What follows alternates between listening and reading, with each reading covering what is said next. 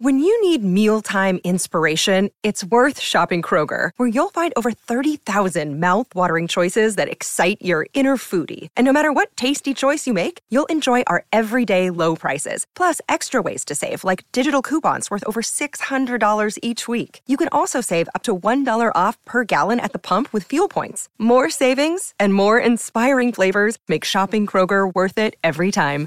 Kroger, fresh for everyone. Fuel restrictions apply is the Dan Graca Show. The great Don LaGreca. Uh, something my dad did that I always remember is that we'd have pizza every Friday. My father loved pizza. And then after we would partake in the pizza and the mussels, my father always got mussels, is he would tear the large pizza box into mm-hmm. small pieces and fit them into the two liter bottle of empty soda. I'm like, well, you know what? I'm going to be in studio tomorrow. I'll, we just had pizza the other day. I'll sift through the recycling. I'll bring the large pizza box in. We'll get a two liter bottle of soda and I'll prove it to you. The only thing that I misjudged, and I, I don't know if my memory is wrong, was how long the damn thing took. This is the Dan Graca Show. Good morning, sir. How are you? I am currently incarcerated. On 98.7 ESPN. This is Graca Us. Graca Us. It's our way of saying thank you to the sports figures out there making headlines. That is what we do, and that is the nature of the segment. That's why we came up with it. So, yes, we kick off the final hour of the show with Graca Us here on 98.7 ESPN. And a fresh edition. We're never going to come at you with the same exact stuff that we did for you yesterday. Of course, we're not going to do that. We're not cheating you people. Come on. Expect better than that, and you're going to get that. So let's start things off here with a little baseball. We haven't done baseball yet today. So we figure we'd get into a little New York Yankee conversation. And look, Yankees had a rough season last year. I don't think that's a secret. And they hope for an upturn this year. They hope for some better fortune, at least trying to keep guys off of the injured list. And I think one of the keys are going to be the starting pitching and those guys returning to better health. Gerrit Cole, who just happens to be the best pitcher in Major League Baseball, he spoke about such matters the other day down in Tampa. I think that by and large, like you, need to prepare in the off season well. I mean, this isn't this isn't how it used to be. You know, even even 10, 10 years ago or so when I started, where you know guys kind of would come into spring training and use spring training as a as a ramp up and uh, there's just a higher level of intensity much sooner and so that forces the demand on the player to be to build the tank up, to build the capacity and the tolerance up in the off season. I mean, that's going to be your number one. That's going to be your number one goal. I think that there is not an area of this Yankees team for the upcoming season that is more critical to them having success than that starting rotation, and more importantly, those guys actually being healthy. Because last year, anybody not named Gerrit Cole, it seemed like went down for the count. And Cole was the best pitcher in baseball, and yet the Yankees still had their worst season in three decades. So that doesn't even assure you of success. I mean, think about the couple of those Cy Young seasons that Jacob DeGrom had with the Mets once upon a time. He was outstanding, but the team didn't win.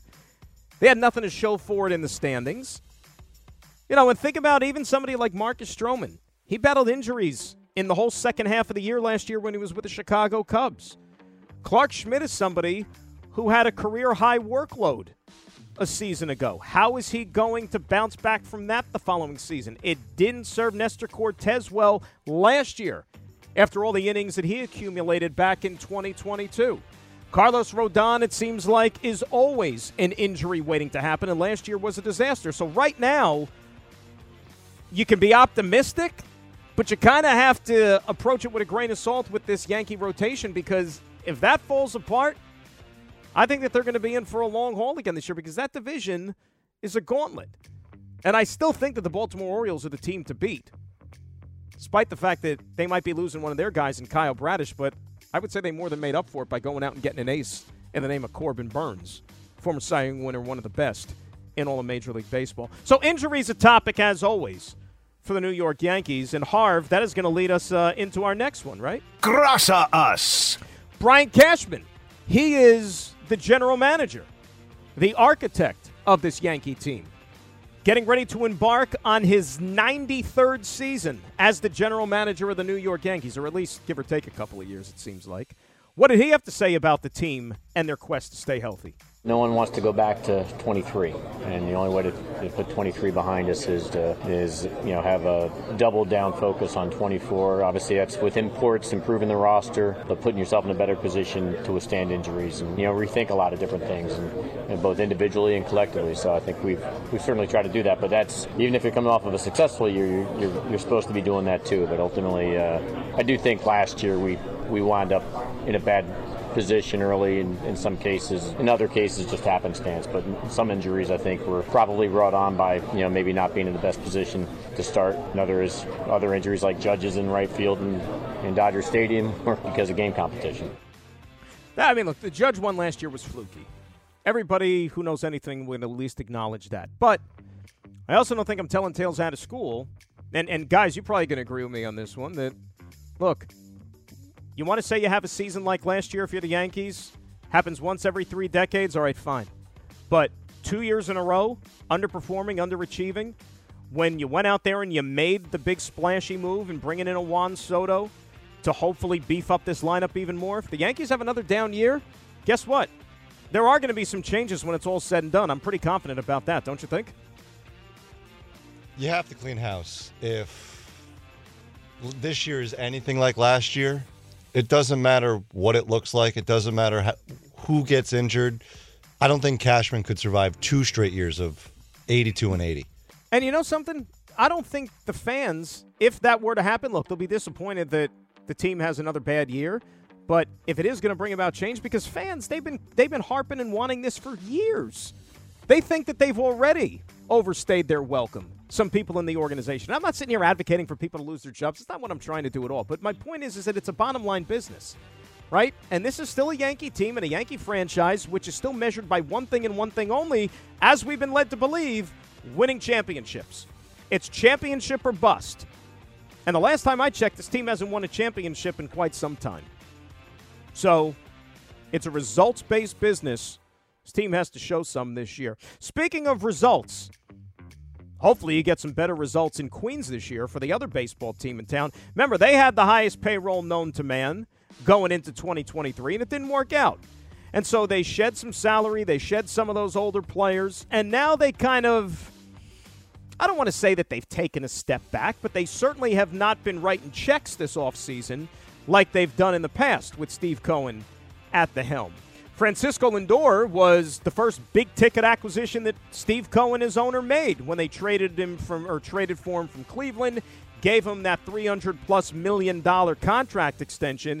Here is the Mets shortstop talking about the direction franchise is going. Every year you climb the stairs you know, yeah, for some people it might seem like we're going backwards. I bought into the concept of a long-term deal. You know, I wasn't here here for one year, two years. So I keep them seeing that we are moving in the right direction. You know, yeah, we got we have changed people along the way, but I guess that's part of um, the process. So I'm full on board. I respect what they're doing, and I'm here to win. And I'm, I keep them seeing good things that we're heading in that direction.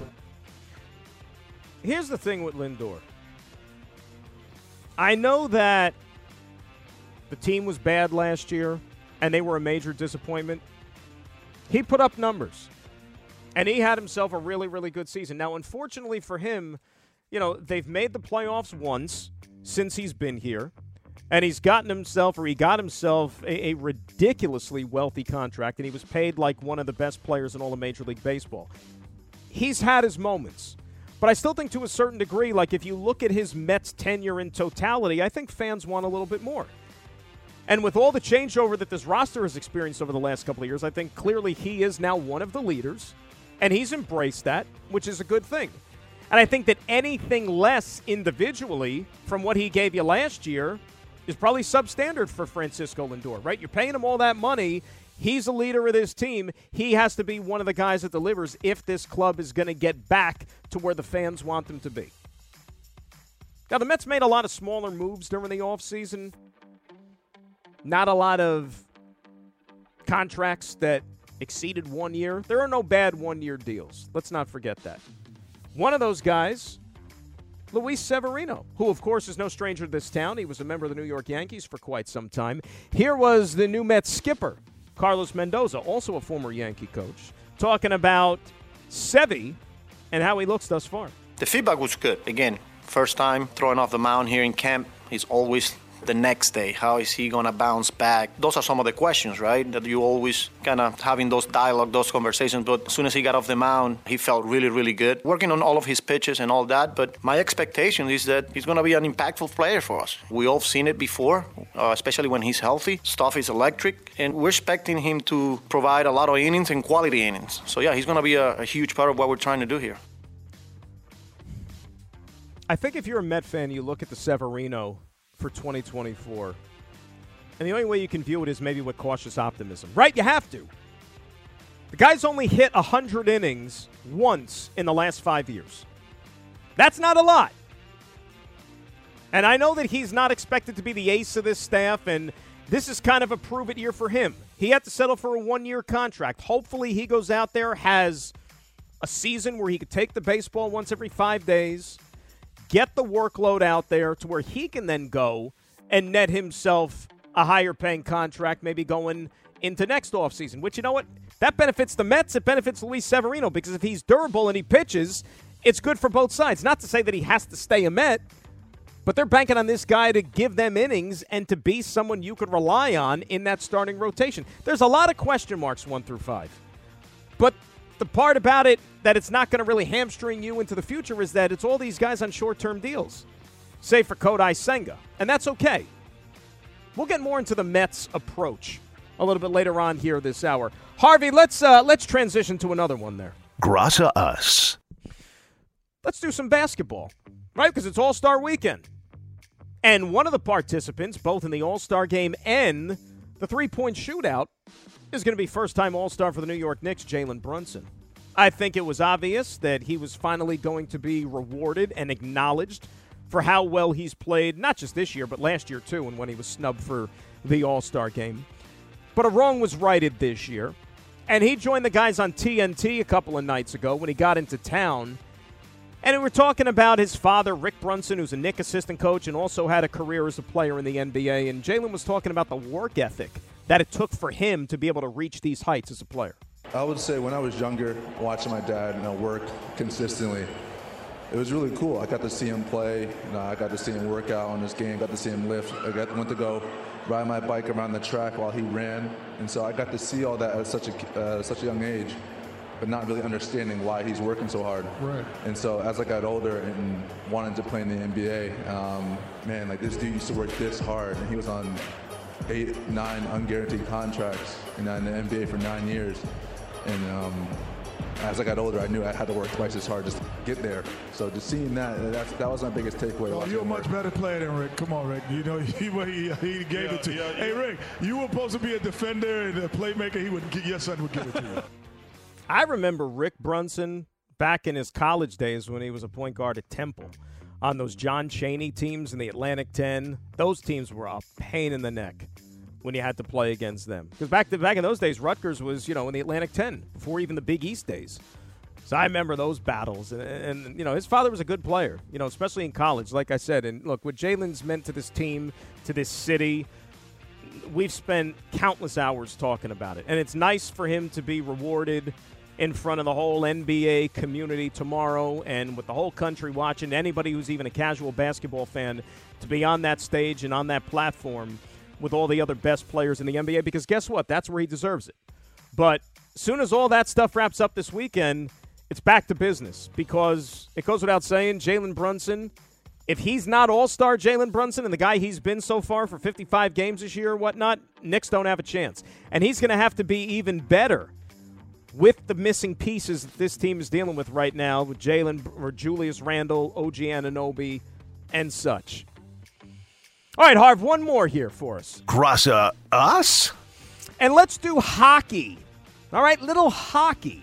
Because we got Stadium Series. Tonight, Devils Flyers. Tomorrow, Rangers Islanders. And don't forget the Rangers Islanders, 2.30 our coverage begins right here on 98.7 coming up tomorrow afternoon.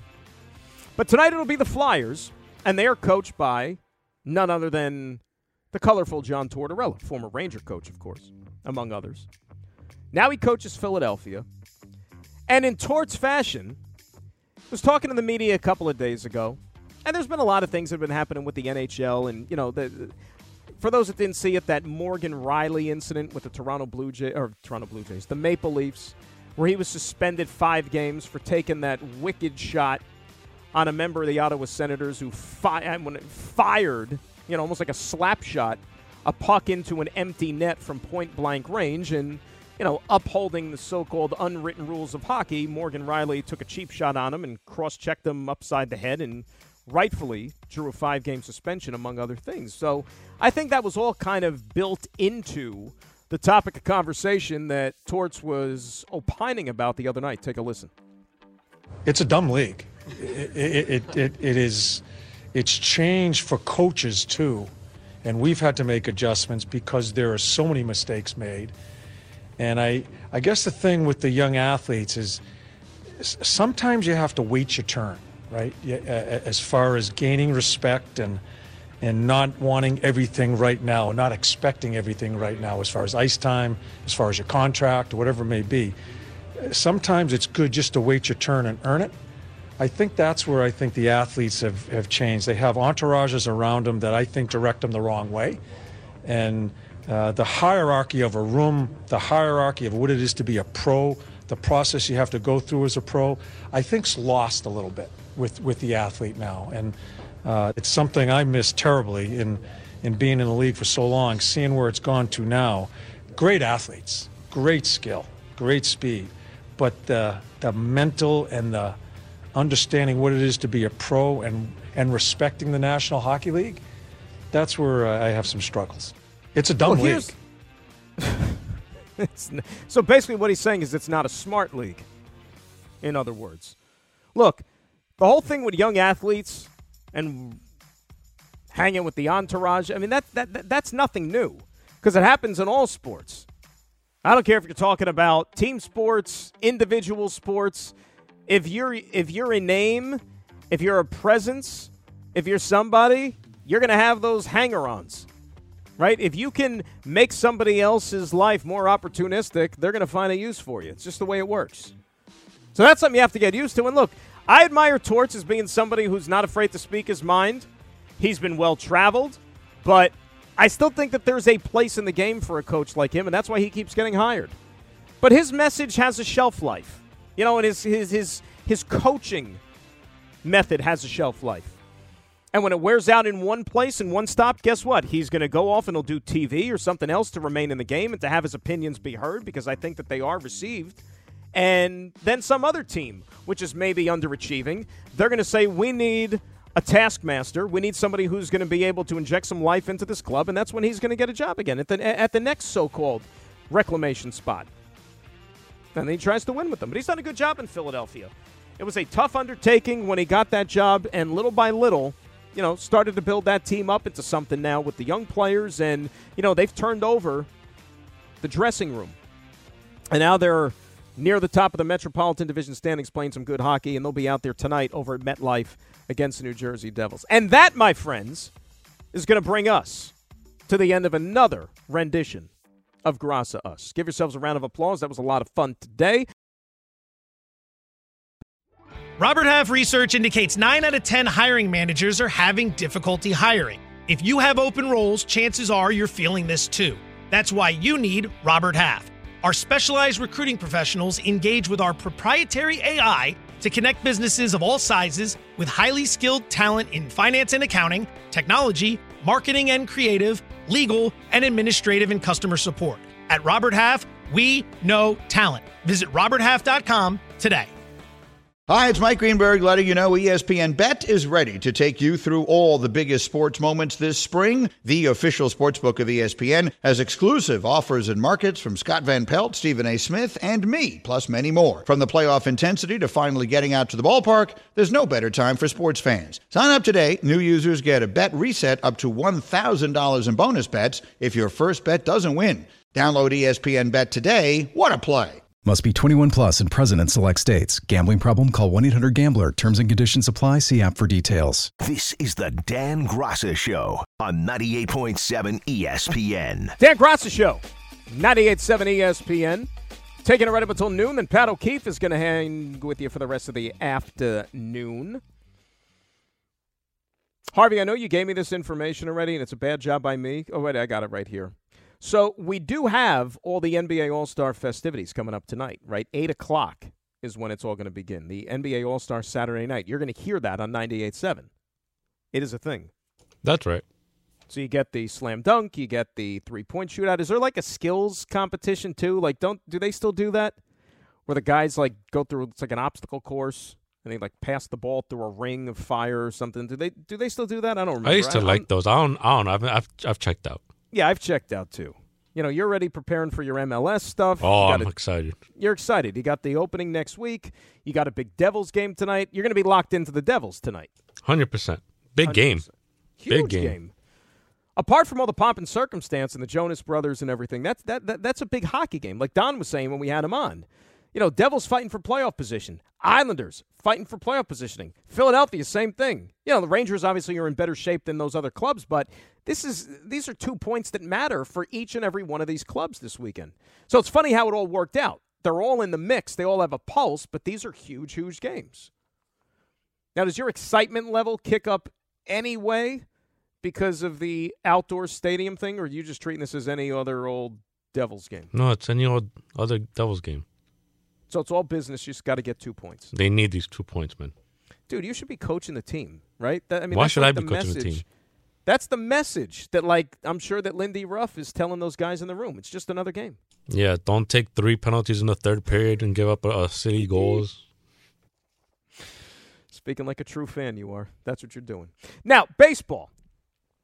Pete Alonso. Pete just showed up to camp today, by the way. I saw some uh, footage a couple hours ago of him walking into the complex down there in Port St. Lucie, so I'm sure he's going to meet the media at some point later this afternoon, if not today, tomorrow. I don't know what the schedule is. But Alonso is in camp, and all eyes are going to be on him because it may or may not be the last time that Pete Alonso is part of a spring training as a member of the New York Mets. We all know that free agency awaits him at the end of the season. He's represented by Scott Boras, and the MO with Scott Boras throughout much of his very long and successful career as an owner is that he is going to try to get his guys a to free agency because that is going to give them a better opportunity, of course, to field more offers from 30 or 29 other teams in Major League Baseball and to try to drive up the price and get the best deal possible. Now, the thing going against Pete Alonso, as far as him trying to get that big money contract, whether it's from the Mets or from some other team, he plays a position that has not exactly been compensated to the level that maybe somebody of Alonso's stature would expect to be compensated.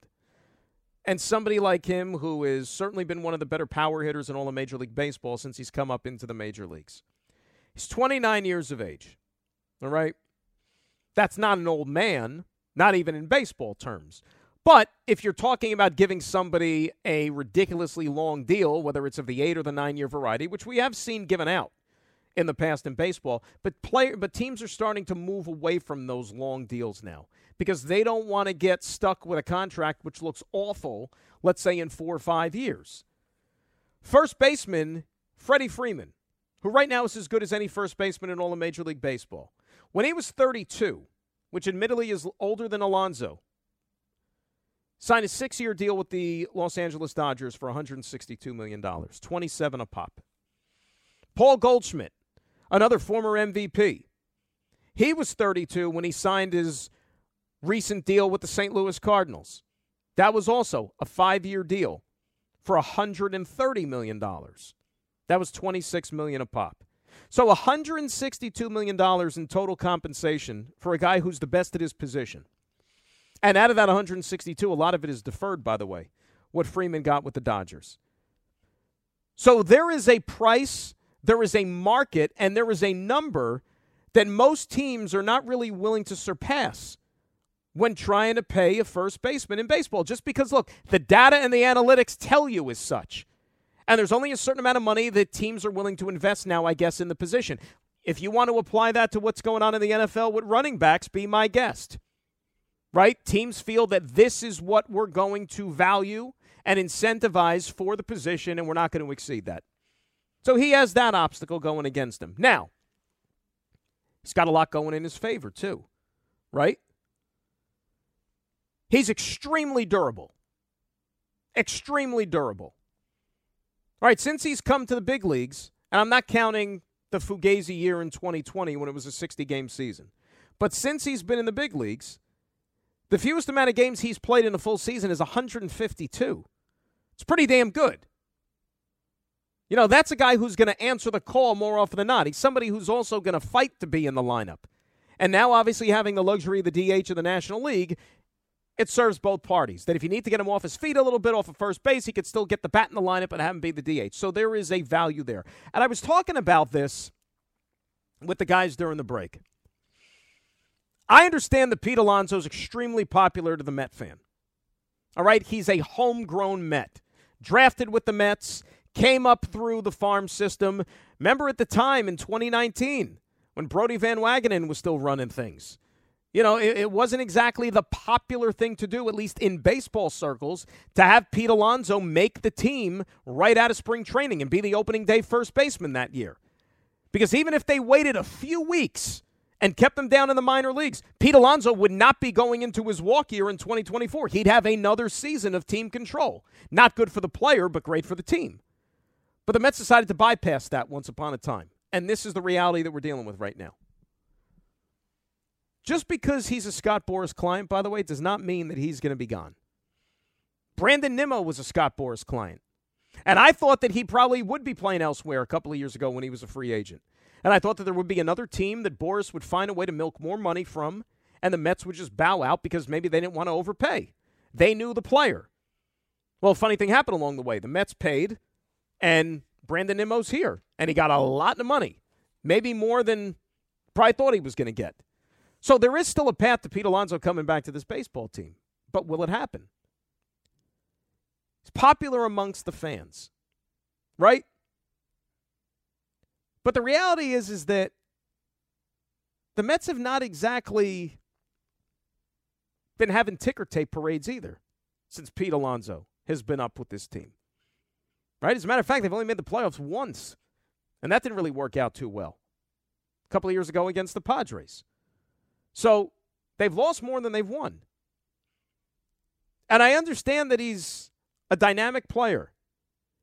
And it's always exciting when he's at the plate and he's a threat to hit it out of the ballpark every time he steps into the batter's box. But baseball is one of those sports that you can have these singular individual talents and guys that produce, but it doesn't guarantee success. Look at the Angels. The Angels are going to be one of those classic examples, probably for years and years and years to come, that they had arguably the two best players in the damn sport in their lineup and on their roster at the same time, and they didn't win squat right? Imagine having, like, years from now, you imagine looking back, you know, telling some kids who weren't around for it, it's like, you realize the Angels had Mike Trout and Shohei Ohtani on their team for a number of years together? Wow. They must have won a lot. Nope. Not at all. Never made the playoffs, as a matter of fact. A lot more to it in baseball. And the presence of David Stearns, look, I understand that Steve Cohen is the guy who's writing the checks and ultimately he's the final decision maker in these type of things but david stearns was hired for a reason and steve cohen it was almost like stearns was his white whale and the guy that he tried to get from day one so he obviously knows a thing or two about the way stearns does business the way that he runs a baseball operations department and stearns comes from a place in milwaukee which did not have the wealth of resources like you have now with the mets that's not to say that the Mets are going to be run like a small market team, but if David Stearns' recommendation to Steve Cohen is, you know what, Steve? I say we try to re sign Pete Alonso, but I don't think we should exceed, let's say, X amount of hundreds of millions of dollars for him. Steve Cohen's going to have to abide by what David Stearns' recommendation is. Because remember, David Stearns is getting paid a lot of money by Steve Cohen to run this baseball department. And the fact of the matter is, when David Stearns was running the Milwaukee Brewers for all those number of years, they were a hell of a lot more successful franchise than the New York Mets were. No matter who the owner was, or no matter who was making the decisions for the Mets. You know, he had his hands tied to a certain degree and wasn't able to go big game hunting and still found a way to churn out a consistent winner time and time and time again with that Milwaukee team. Now, I don't want to see the Mets have a reduced payroll and have to be, you know, middle of the pack. But it also doesn't guarantee you anything, as we found out last year when they had the richest payroll in the history of the sport and had to tear the thing down before the trade deadline because it was an utter disaster. Pete Alonso's not getting an extension before opening day. We know that.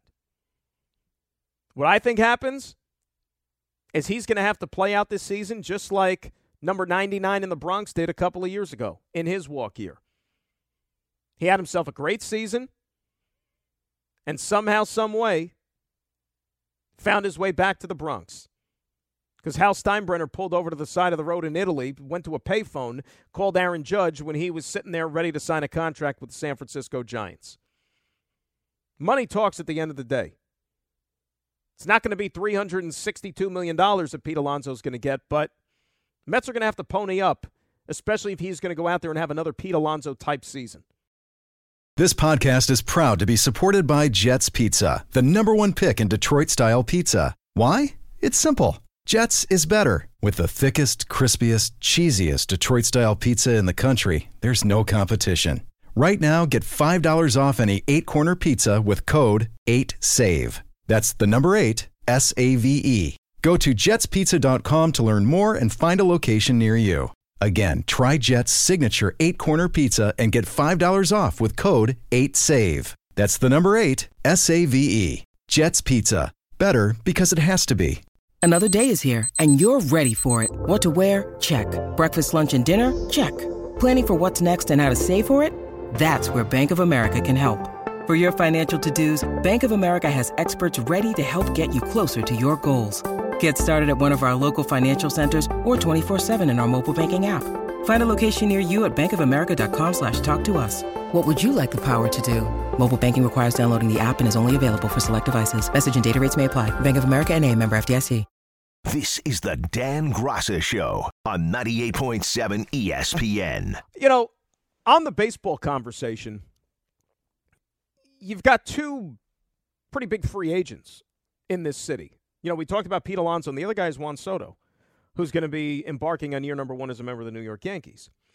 And it's funny, too, because the Mets, and, and, and there have been some Met fans that are pretty down on this upcoming season with expectations. Like, they don't think it's going to go their way. They think they're going to be as bad as they were last year because they were relatively quiet in the offseason. Why isn't Steve Cohen spending any money? On and on and on. As I've said, what I think they're doing is, as they make this transition with now David Stearns taking over the baseball decision making, they're kind of just resetting things a little bit. And they're going to strike big again next offseason when you have a boatload of high impact free agents. All right, Alonso Soto, just two of them. Alex Bregman, Paul Goldschmidt, even though he's a little bit older. But how about the pitchers that are going to be available next offseason? That's why the Mets didn't go out there and sign any of these pitchers and give them multi year deals. Corbin Burnes, Zack Wheeler, Max Fried, Walker Buehler, Shane Bieber. I mean, you got Cy Young winners, all stars in that group. They're all free agents at the end of the season. Those are the type of guys that you throw big money at. You know, that's how you justify your spending. And and I was talking to Joe during the break, and he brings up an excellent point. Take the Soto and Alonso example. And here's the thing with so look, I think Soto's going to be great in the Bronx, and I actually think that Juan Soto, even though the Yankees aren't going to sign him to an extension, Soto's a guy that the Yankees will spend big money to retain. You know, the Yankees are going to break from the norm. And I know, look, they paid Judge, they paid Cole. I get that. They will do the same with Cole, with, with, Soto. And I think the reason for that, and I've been saying it, it was a blessing in disguise they didn't get Yamamoto because it at least affords them the opportunity to retain Soto. Because if they sign Yamamoto and gave him the ridiculous contract for a number of years for that type of money, that would have been one less multi crazy deal that they would be able to have on their books, which would have meant bye bye Soto. Now he could be sticking around the Bronx for a while. But the Soto factor, like, I am really, really intrigued to see how Soto is received in this town by the Yankee fan. Because Soto's game, look, he's a phenomenal talent. And I've been watching this guy his entire career as somebody who's covered Major League Baseball from a, a league wide perspective. Last year, he got off to a slow start with the San Diego Padres, and he was one of those guys who wasn't pulling his weight like a lot of guys in San Diego, and that's why they had that spectacularly disappointing season with all the guys they have in that lineup. Finally started to pick it up in the second half, and the numbers caught up. But here's the thing about Juan Soto Juan Soto is not a guy throughout his career who has been known as somebody who's going to go up there and put bat on ball and put up gaudy numbers in terms of home runs and RBIs. That's not his game. Last year was only the second season that he hit 100 RBIs in his career. Juan Soto's game, and this is why he's one of these like sabermetric darlings, he is on base percentage and he is somebody who's going to take his walks. And you know how the analytics people feel in the sabermetric. Get on base. It's all about on base percentage. Get on base. Doesn't matter how you do it. The hell with batting average. Doesn't matter if you hit 210. Get on base. Don't strike out. Is that going to play, though, in this city? Uh, I'm, I'm being serious about that because we've seen some examples to the contrary. And I'm not sitting here trying to insinuate that Juan Soto is going to be another Joey Gallo. Please, um, don't misconstrue what I'm trying to say. Gallo was also somebody who struck out a million times a year. And it was either home run or bust with him. But Juan Soto, I'll put this question out to the Yankee fan. If Juan Soto is somebody who is still going to go out there and walk, let's say 120 times, get on base, but he only hits 240 and drives in somewhere in the neighborhood of 70 something RBIs, between 70 and 80 RBIs. And he only hits maybe around 20 home runs. That going to be good enough for the Yankee fan? Really? Like, don't you you expect more than that? Especially a left-handed stick with that short porch in right field in that ballpark. All the hype, all the accolade, everything you had to give up for Juan Soto, and the contract that he is supposed to get in the offseason. Phenomenal player. But in this city, in this town, the demands that come with playing in the Big Apple, a 240 hitter, 20 home runs, 75 RBIs, but he walks 120 times. Is that going to fly for a Yankee fan? How many games does he play, Dan? Because if he plays full season, full season, like full season. So, like, I mean, I'll, I'll say in the average, like hundred. You know, he's going to get his day off every now and then. So, let's say 150 games. I think they take it. I think he's compared to Stanton a little bit, and maybe he well, gets. Stanton a, doesn't play. That's the difference. No, I know, but I'm saying in terms of the bad rap and the the booing on opening day, I, I think if he does that, he's going to get compared to Stanton in that way. And a lot of Yankee fans don't like Giancarlo Stanton, even though Stanton puts up 30 home runs seemingly every year. So, but they're different players. They right? are they're different players. Like Stanton's Stanton's value is in the long ball and the power department. That's not typically what Soto is, even though he has that ability. And I think that people expect more of it, and you should because of the ballpark that he's playing in now this year for 81 home games. But do you want him to change his game? That's the no, thing. I don't think he has to. I don't think he has to because he has it in him. Remember, here's the other thing about Juan Soto too it's crazy, and this is why he's going to cash in. He's only 20, he's going to be 25 years old. You know, that's why these phenoms, he, the Bryce Harpers of the world, when you make it to the big leagues as a teenager and you ultimately hit free agency for the first time, you're only 25 years old, and that's why you're going to get the 10 year deal. But some of these other guys, even though like a Pete Alonso who's 29, 29 versus 25, like in baseball terms, that's like senior citizen type territory as far as what's that next big contract that you're going to get. As far as length, like Pete Alonso's not getting 10 years. He might want to get it, and there might be a team out there that's dumb enough to give it to a player like that, but most executives and most owners are not going to reward a contract of that length to somebody who's 29 years of age anymore. It's not going to happen for the type of game that Pete Alonso has. But I'm really, like, again, I'm really, really curious to see how the Yankee fan embraces a Juan Soto and his type of game this year. Because they want to see bat to ball and him producing runs and driving in runs. The walks thing is going to get stale. And one other question, Joe, that you didn't ask me, which I do want to add to the conversation with Soto. I think a part of this is going to be A, is the team winning or losing? Because if you're winning, at the end of the day, you shouldn't have to complain about all these other things. Although, remember, Yankees got off to that record setting first half of the season a couple of years ago when they were like the best team in baseball and it looked like they could do no wrong, but yet we still sat here and took calls that you got to get Joey Gallo out of here because he was awful as the number nine hitter.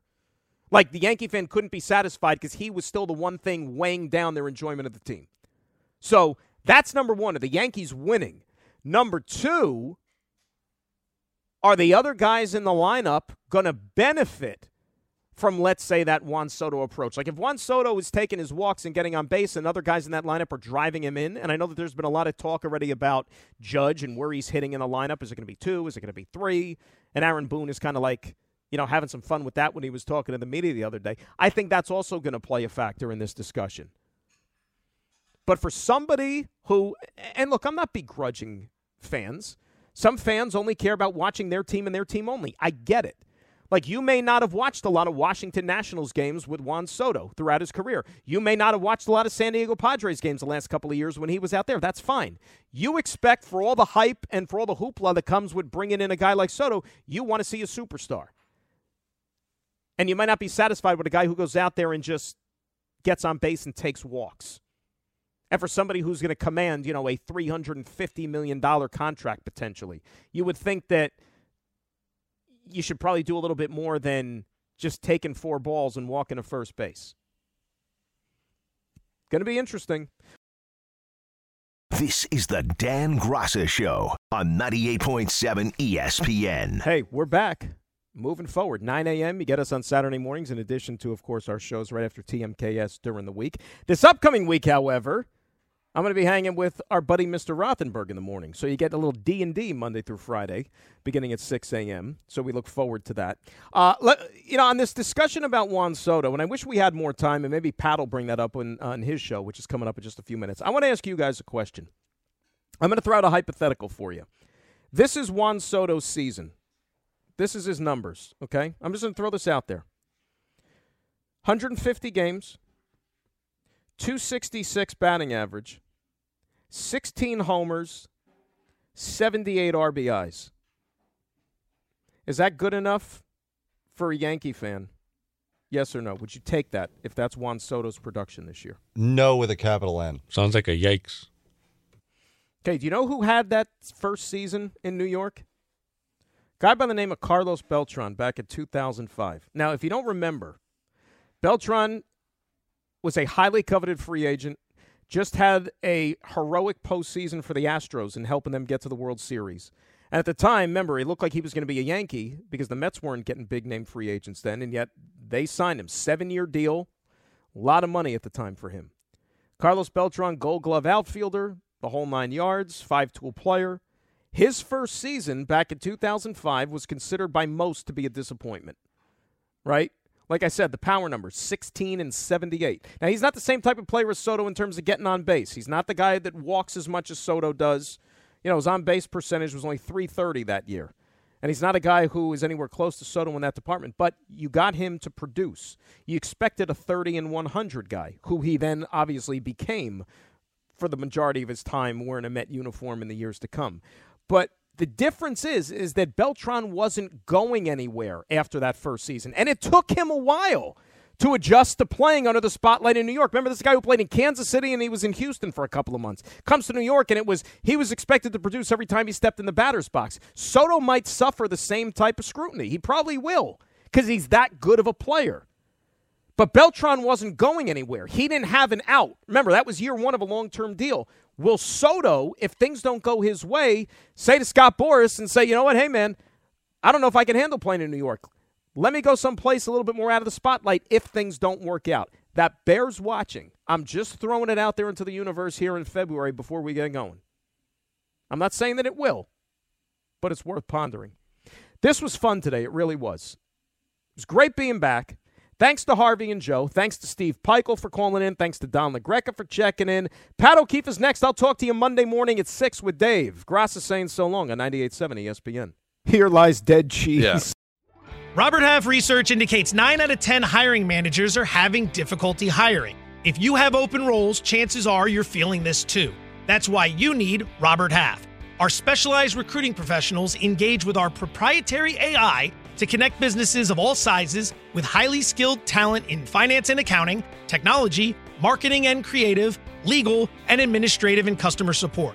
At Robert Half, we know talent. Visit RobertHalf.com today.